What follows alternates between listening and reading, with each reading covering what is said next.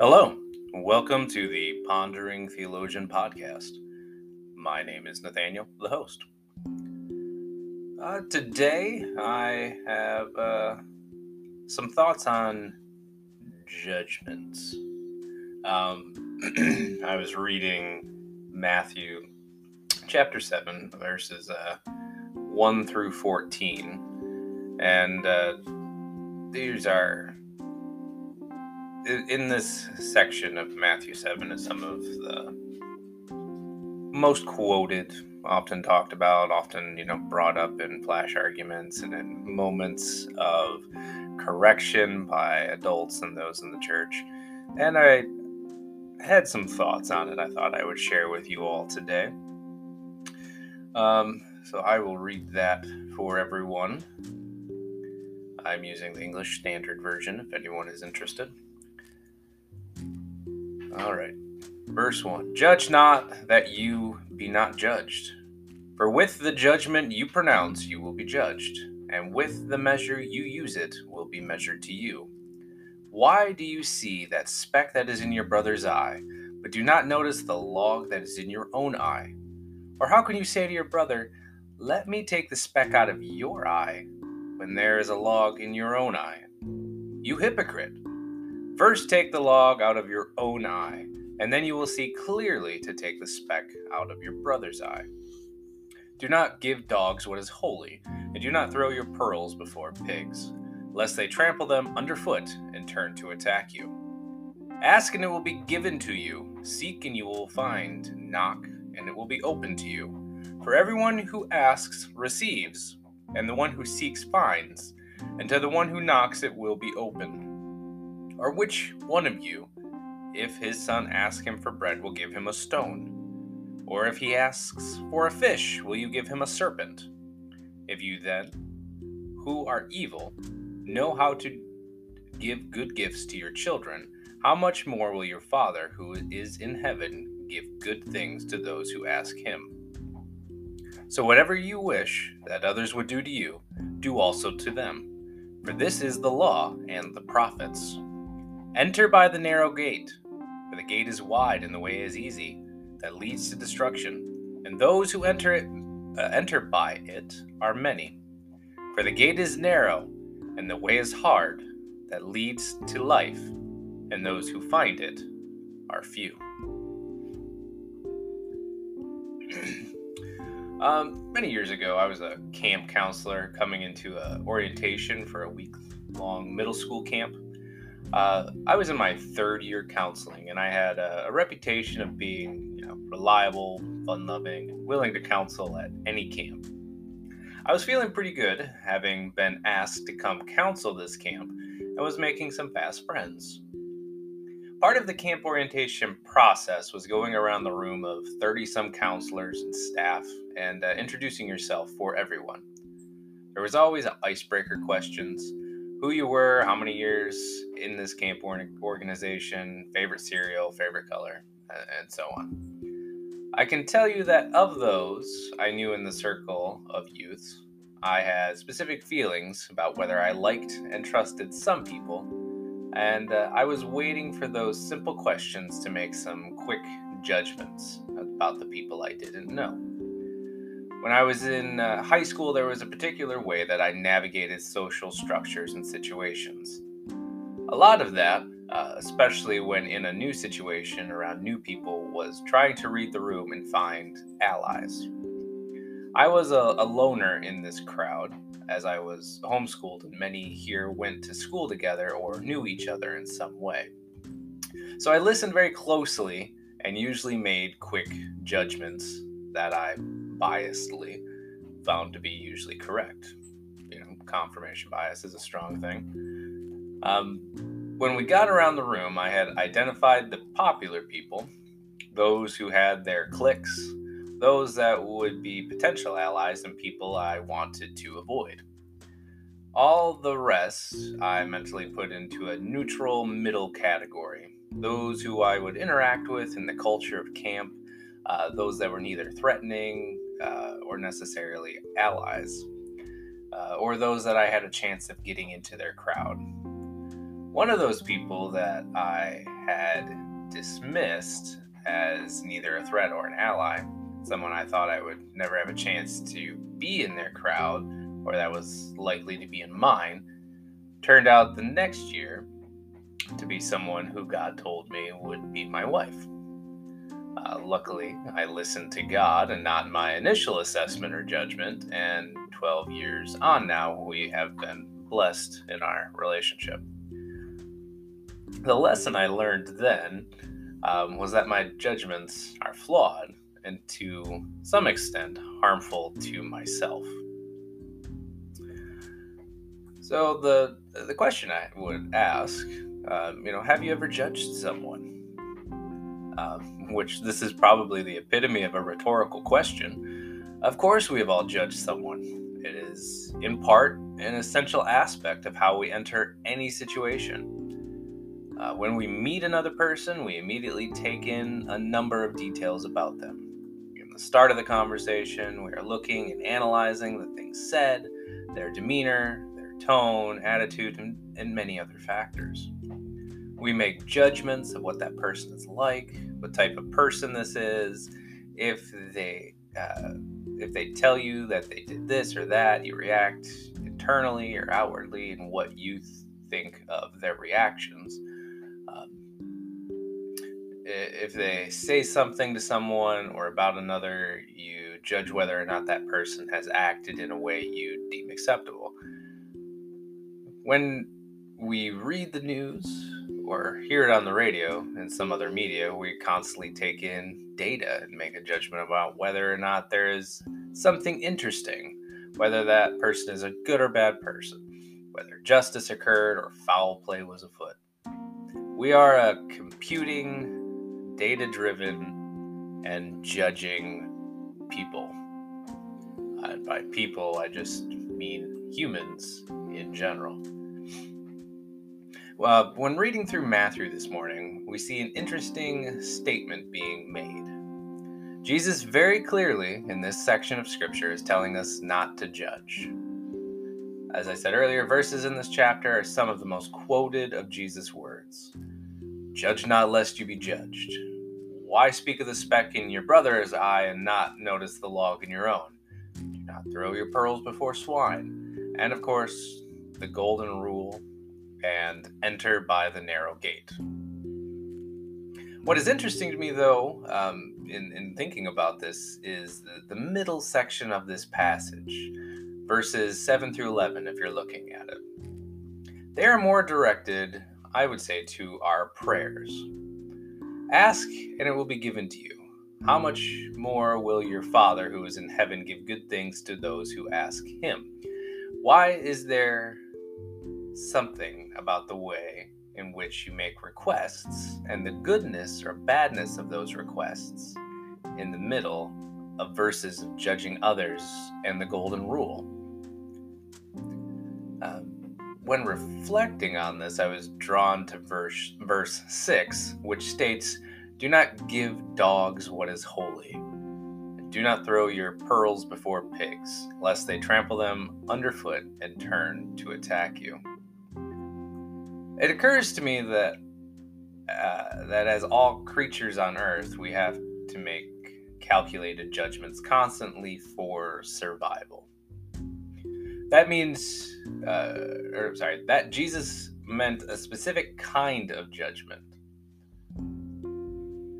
Um, it may be obvious to some that, of course, Jesus meant judgment of the heart, or that judging someone's heart and their morality are not ours to judge, um, which I have mentioned in a, uh, the previous episode, or not the previous episode, a few episodes back, kind of in looking at evil.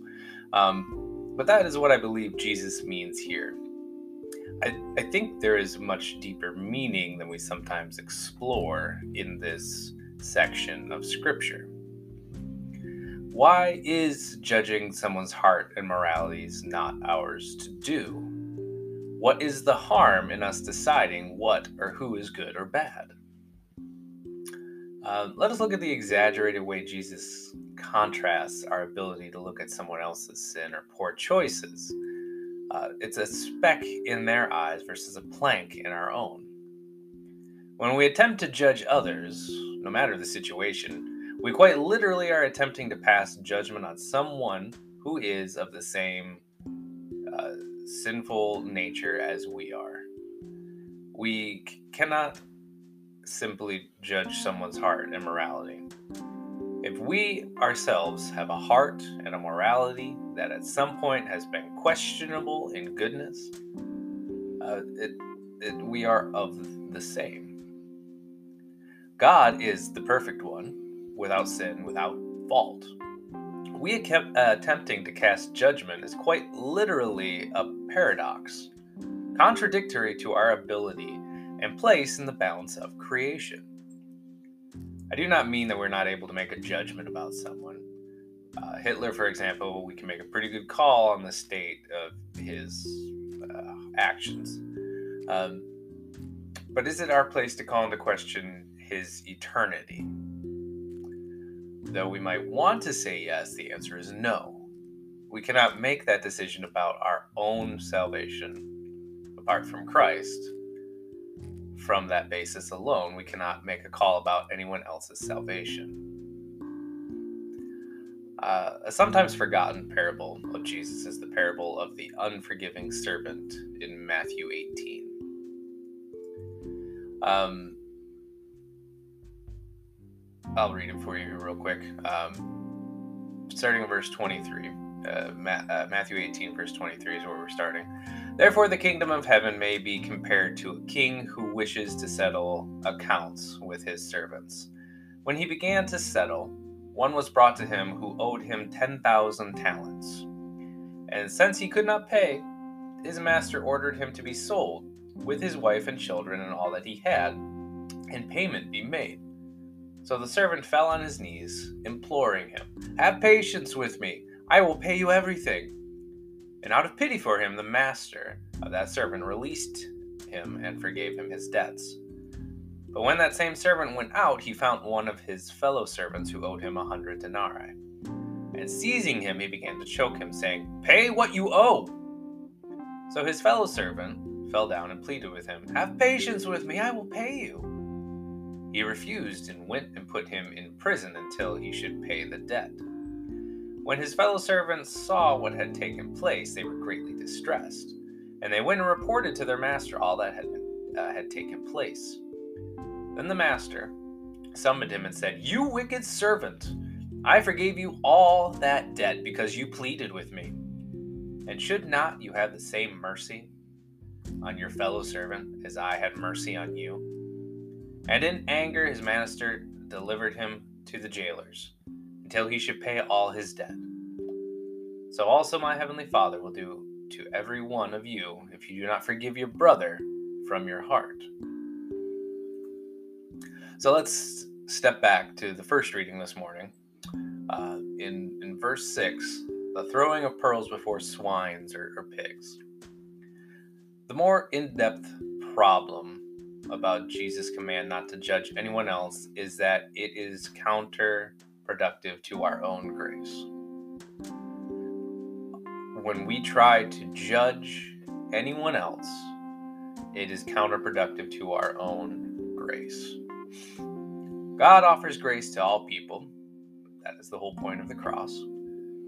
God came to earth in the person of Jesus to reconcile our sins and to offer us unwavering, unquestionable grace our, our whole salvation comes to us through that grace and love.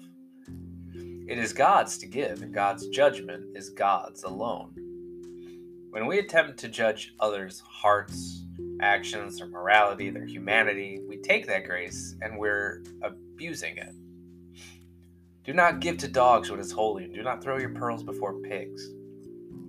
That holiness, those pearls, those are the gifts of God given to us freely out of love. When we attempt to give or take what was never ours to give or take, we live into our sinful nature and we put our own grace through the mud. We take our own grace for granted, or we act as if our grace is greater than that offered to us. we become like that unforgiving servant and turn what grace was given to us. That mercy, we try to lord it over those we judge and make them lesser than ourselves. The grace given and the love of Christ is given to us freely, but it is not ours to use in judgment. How often have you heard or seen the popular statement or, or bumper sticker, I'm not perfect, just forgiven? That is a position. Uh, that is the sort of idea that we use to justify the wrong actions or, or judgments, in this case, that we make as Christians upon others. So, the, the question for us uh, all to consider, or challenge, if you will, is what judgments have you cast or are you giving that is not yours to give?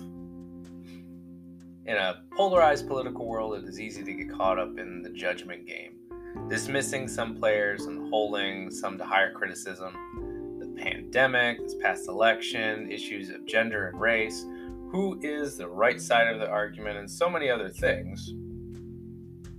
Uh, the good news to take away from the gospel this morning is that God loves each creature in creation deeply and offers all of us unmatched grace.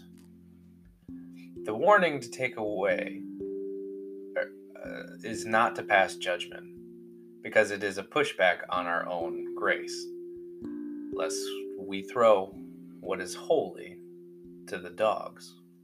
And I'm not saying that there aren't issues that we should stand up for.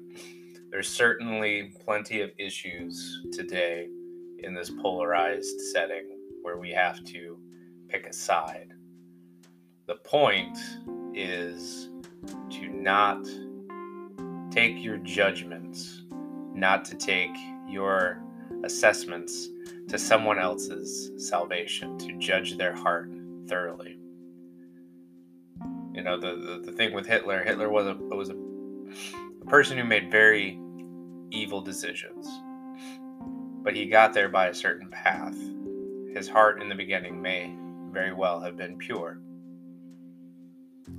We don't we don't have the ability to make that call on his heart. On his actions, on what he did, yes, we can certainly say something and take a position.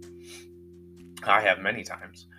But on the state of his heart and his salvation, though we may make some deductions, it is not ours to make. Uh, you know, I guess coming back, you know, what judgment have you cast or are you giving that is not yours to give? Is my whole my whole thoughts around this section of scripture today.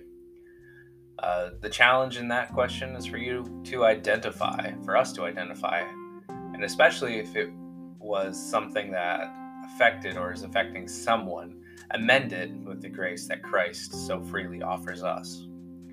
Change the narrative in our journey with Christ from that unforgiving servant uh, like situation. I think we'll call it there. As usual, there's always more to say, more perspectives, more ways this could be taken, interpreted. And I invite you to reach out and let me know what your thoughts are, what you got out of this section of scripture, what you think about uh, what all I have talked about today.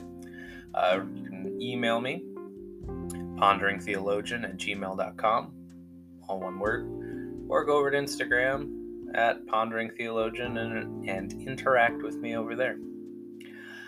I hope you are doing well and I hope you're having a good day, and I look forward to seeing you in the next one.